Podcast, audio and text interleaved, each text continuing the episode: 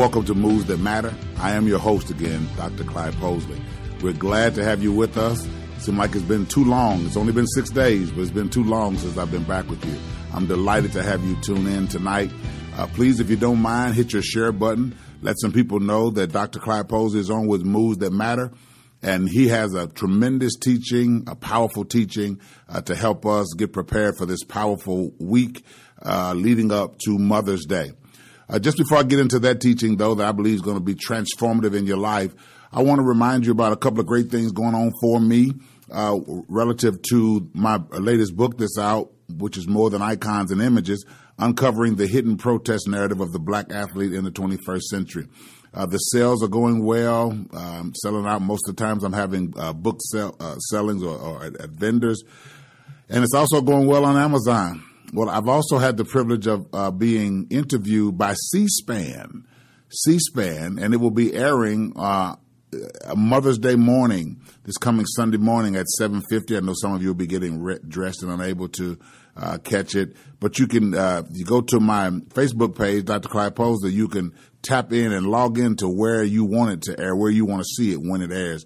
That's on C-SPAN, and I'll be uh, interviewed as a black political scientist and uh, relative to black athletes and their political stand and voice in the United States. So I'm honored to be doing that.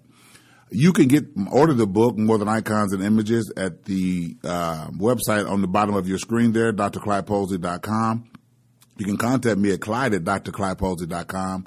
You can hit me on Twitter. You can hit me on Instagram. Uh, or you can go to my Facebook page, Dr. Clyde Posley. But uh, let's communicate. And while I'm teaching today, feel free to uh, give your comments. Please share it with other people because we're sharing truths that are designed to bless the kingdom, not just the, this you, you as a current here, but the kingdom.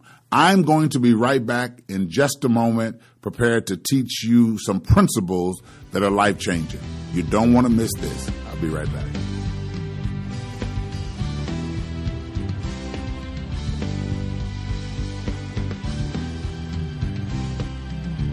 Hi, I'm back, and as promised, I have a word of instruction for you filled with principles that I believe will change your life and get you through this season that some of you are suffering with and others have suffered with and others may suffer with.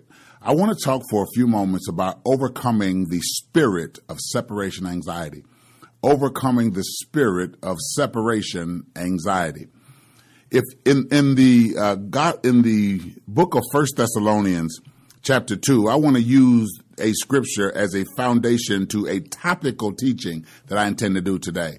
And for, for you theologians who are listening to me, by virtue of the fact that I said a topical teaching, that means I won't be particularly exegizing this passage. I will not be using hermeneutics so much for this passage as I will use this as a platform to speak of what the Bible has to say about what develops from the topic that I establish. So this is not a textual sermon or textual uh, uh, teaching, but it is a topical uh, teaching, and I'm using this platform to springboard into that conversation. In the book of First Thessalonians, chapter two, the Apostle Paul in his in his uh, epistle uh, to the church at Thessalonica, the mother of Macedonia, as it has been called. I want to bring up verse 18. Verse 18, Paul says something here in his discussion about why uh, he has not been with the church in the city of uh, Thessalonica and in Macedonia more. He gives a reason why. He says in verse 18, Wherefore we would have come unto you, even I, Paul, once and again, but, he says, Satan hindered us. Satan hindered us. Brothers and sisters, Separation anxiety was at the core of Paul's instruction and conversation with the church at Thessalonica at this particular time of our writing. Uh, Paul was, if you if you check the writings, this is the passage of scripture ultimately that, le- that leads to Paul discussing the rapture how uh, we, we shall not all sleep, but in a moment, in the twinkling of an eye, we shall be changed and be and be um, uh, conformed unto Him, uh, uh be, be made like unto Christ in the rapture. But Paul opens up that conversation at the end of chapter, at the middle of chapter 4 by saying in verse 13, I would not have you to be ignorant concerning them which are asleep, that you sorrow not even as others which have no hope. What Paul brings up is the fact that they have contacted him, informing him uh, uh, that they have questions and concerns about what's going to happen to the people who have come to Christ but have already died. Or are they going to come to? Uh, uh are we going to um, when the coming second coming comes? Are we going to be away from them? Are they going to because they died first? Are they going to miss what we get to enjoy? No. Paul explains that we're going to meet them together in the low, meet them in the air together, and so shall we all be with the Lord. Their questions reveal that they had separation anxiety about the people who had gone before and and how they were going to proceed forward in God without people that were paramount originally to them maybe understanding God or who had battled with them through the struggles and terrorism that it took to come to God.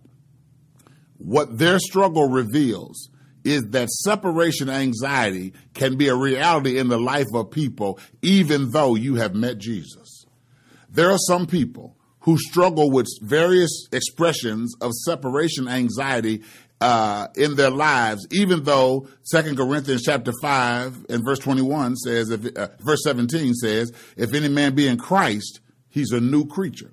That old things have passed away, and behold, all things are become new."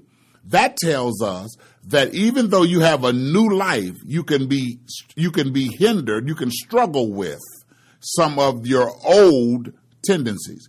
There are some spirits that come from Satan. There are some demonic activities that, though you are saved, cannot possess your life, but can come in, spirits can come in and oppress or depress your life. And thus, as a child of God, you can accept Jesus, be born again, be a new creature in Christ, and, and yet have a spirit of separation anxiety. Why is this relevant today? And explain to me a, another way, if you will, Pastor, in which this is relevant today. About four days from today, we will see, we will be celebrating Mother's Day. And for many people, Mother's Day is a, is a period where anxiety arises. It arises for several reasons. It, for some people, uh, anxiety arises because their mother has gone on to be with the Lord and they miss her. And a day like Mother's, Mother's Day causes them to reflect on not only the, the great things that she brought into your life in the spirit realm and even tangible things, but it can also help cause you to reflect on the fact that she physically is not here. The, the memory of people can live in the things they've given and in the words they've said and in the wisdom that they've instructed but we are a physical, tangible, connective people. We we we, we need the the kinetics of uh, of connectivity. And uh, when when someone like a mother has gone on to be with the Lord, sometimes it's just hard to to look at that empty chair, to look at that empty chair and know that they're not there. My mother has gone on to be with the Lord, and I want to tell you, I absolutely miss my mother. I miss her. I miss her cooking. I miss her teaching. I miss her sense of humor. So I understand how someone can go through the anxiety of that separation, uh, caused by that separation. But then there's also an anxiety that some people endure because their mother is alive and not as well as they would like them to be. It's a difficult thing to rec- to to have your mother here, but in a sense not here. She's not herself. She's not uh, either physically or mentally, not who, who she once was, who you knew her to be.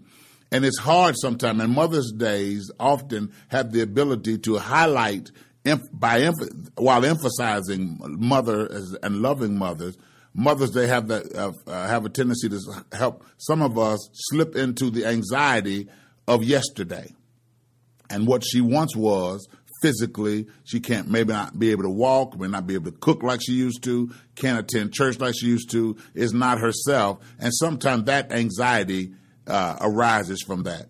And then there are some who struggle from the anxiety with Mother's Day because, quite frankly, you haven't had a good relationship with your mother. And there's been some hindrances and some things that have gone on. And maybe mother made some decisions that you that you wish she hadn't made. Or maybe you made some decisions in your life and caused a separation of some sort between you and your mother emotionally and physically.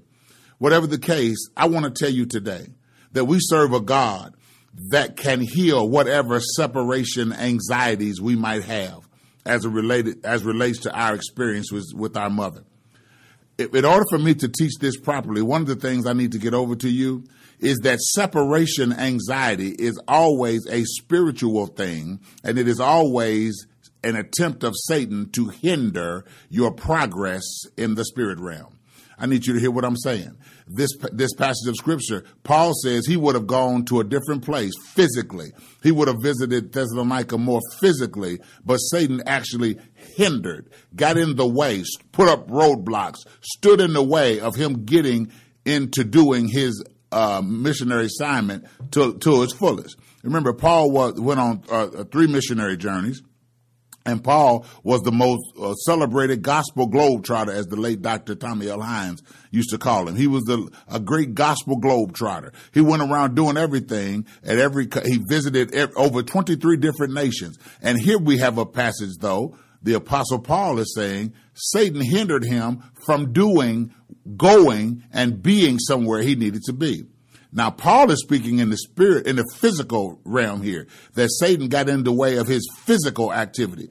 But I need you to understand something. If Satan can hinder our ability to be somewhere that we need to be physically, then he can hinder our ability to move somewhere we need to move spiritually. I believe that's good. I'm, I'm, going to say amen to my, for myself. If, if, if Satan can, and according to this passage, he can, if he can hinder our ability to get somewhere that we should, where we should be physically, then he can also hinder our ability to move in the spirit realm to where we need to be as well. And when you allow separation anxiety to keep you from growing in the grace of God and in the knowledge of our Lord and Savior Jesus Christ, when you allow fear and past pains and failures and hurts and disappointments, when you allow decisions by God to keep you upset about what God has chosen to take out of your life because he's trying to add something to your life. When you allow those things to happen, you are allowing Satan to hinder your spirit from moving to from one place to another. What can we do about this? How can we stop allowing uh, separation anxiety to um, hinder where we should be in the spirit realm. First of all, from a spiritual perspective, let's look at what se- separation anxiety is. Separate, for the purposes of this teaching, separation anxiety is simply being agitated, annoyed, frustrated, and therefore fearful about what is no longer in your presence. Separation anxiety is to make up your mind that you are going to experience negative emotions, negative, have negative reactions, walk in fear and not faith, doubt and not hope because of some noun's absence in your life. Some person, some place, or some things absence in your life and your reaction to that, that departure of that person, place, or thing is that you have doubts or, or stagnation about moving forward. Can I tell you something? You are filled with the Holy Spirit if you are a child of God. And God has not called us to, to fear, but to be, to, to be, to have a strong mind and to walk in power. The same Paul said that. We can, we, we have to stop allowing what, what is taken from us to keep us from what God is trying to give to us. Because one principle that is true is that anything that God takes from us is only taken because it is now in the way of what God is trying to give to us. God never takes, I said God now. God never takes anything from us unless that thing is now in the way of what God is trying to give to us. And sometimes God will take a mother or God will move a parent or God will move a situation out of your life and we decide to put a negative spin on it. The truth of the matter is the Bible says that all things work together for the good of them who love God, to them who are the called according to his purpose. You might decide that a person's death was bad. You might have decided that mama's death was bad, but you don't have the right to decide what, what, when God does something, uh, is good or bad. God doesn't do anything bad. He's not a sinner. He cannot do anything bad. Every good gift comes from God. If God brought something in your life, even though you cried behind it, it's good if it came from God because God doesn't give his children bad gifts. That's good stuff right there. God can't give you nothing bad because God would have to have sin in him to give you something bad. If God gave it from you, you just need to figure out how it's good because if it came from God, it's a good thing. Now, let me say this. And so with that said, how do we begin to confront separation anxiety? How do we begin to confront separation anxiety? The first way we begin to confront separation anxiety is to realize that separation from from separation in life um, that is painful, that we allow to be painful, always comes from Satan. Satan's whole goal is to use separation somehow to create pain in your life.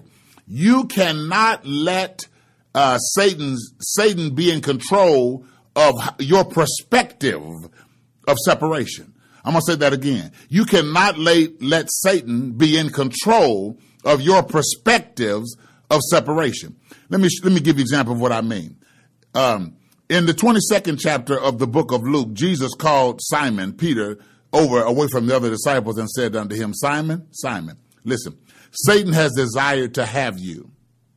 And then he said that he may sift you as wheat. He says, But I prayed for you that your faith fail not. Watch this. And when thou art converted, strengthen your brother. Now he calls Peter over in Luke chapter 22 and says to him, listen, Satan has come to me and said to me, he wants to have you. And then he says what Satan wants to have you for. He wants to create some separation in your life. But here's the key thing. Most of us get caught up with Satan there. Jesus responds by not saying something, he does say something. He says, But I prayed for you that your faith fail not. And when you are converted, strengthen your brother. Look what he didn't say. He didn't say, But I stopped him. Don't worry about it. I'm not going to let him get to you. No, no. Jesus said, Listen, let him. And, and, and he came to me, and I said, I'm going to let, I'm going to let him get to you. Because I want him to try to use sifting to create. A sifter is a separator. A sifter is a separator. A sifter is designed you, you, you great cooks out here know that a sifter is designed to separate. It's designed to shake up and, se- and separate. But let me tell you something. We have got to learn. God allows Satan to come into the life of Peter and attempt to sift him as wheat and only offers his prayers for him because as children of God, here's a principle for you. We've got to learn how to steward separation. Boy, this is good stuff. I know, I know Pastor Hudson wants to say amen, but he, he just can't because he's producing today. I need y'all to understand something. We've got to learn how to steward separation because here's a reality. Separation in life is not going to stop because you don't know how to steward it.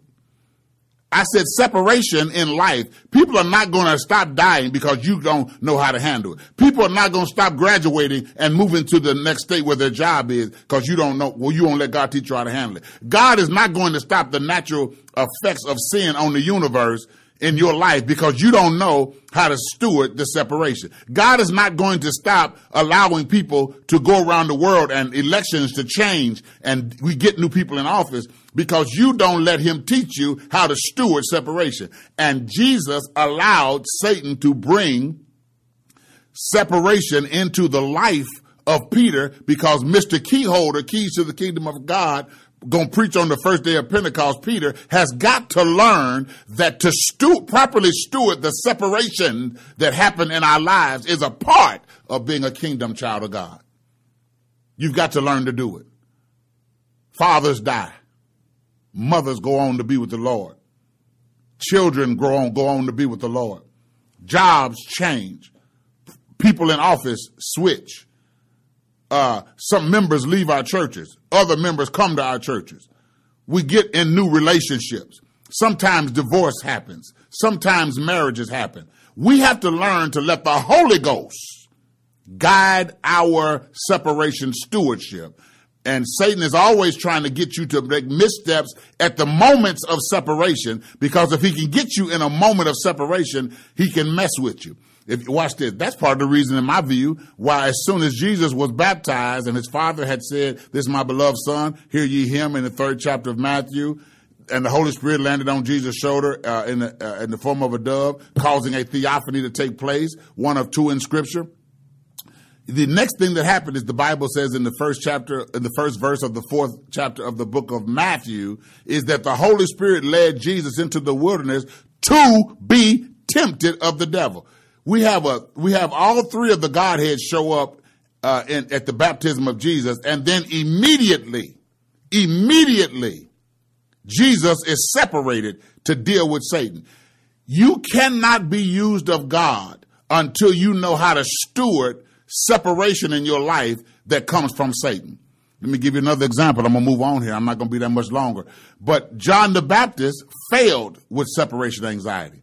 If you check in the book of Matthew, I believe it's around chapter uh, chapter 11 of the book of Matthew, and I may not I may be wrong. I have to go back and make sure. My producer will make sure that it's up on the screen properly. I want everybody to get this.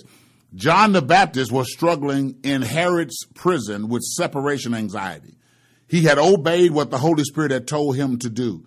He had Jesus had told him what to do, and then he gets arrested because uh, Herod's wife wants him him decapitated and and and killed for preaching the gospel.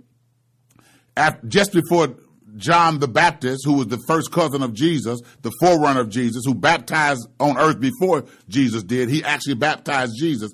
Before he dies, he sends some of his disciples that had come to, to visit him in prison and sent his disciples and said, Go ask Jesus, is he the one that we thought he was? And I'm paraphrasing, or shall we look for another? Jesus told him, told his disciples, Go back and tell John, the blind see, the dead are raised, the deaf hear. In other words, I am who they said I was. And then Jesus, if you let me paraphrase, Jesus says at the end of that stanza in response to John's, his cousin's question while he was in prison, blessed is he who is not offended in me. Sometimes when we, when God, when separation and being separated from some noun, people, places, or things is a part of what's required for us to obey God. Watch this now, lean into the screen. We get offended at God sometimes because of how God chooses to do his will. And the devil sits back and takes joy when we get offended at God because God chooses to take something from our lives, us assuming that God is punishing us. We cannot, we cannot let separation anxiety become a, de, de, remain a demonic tool and keep us from God's best. Because God only takes from so he can add to. Boy, that's good stuff. God only takes from in order to add to what he's trying to do to you. Well, listen, um, I'm going to pick this up next week.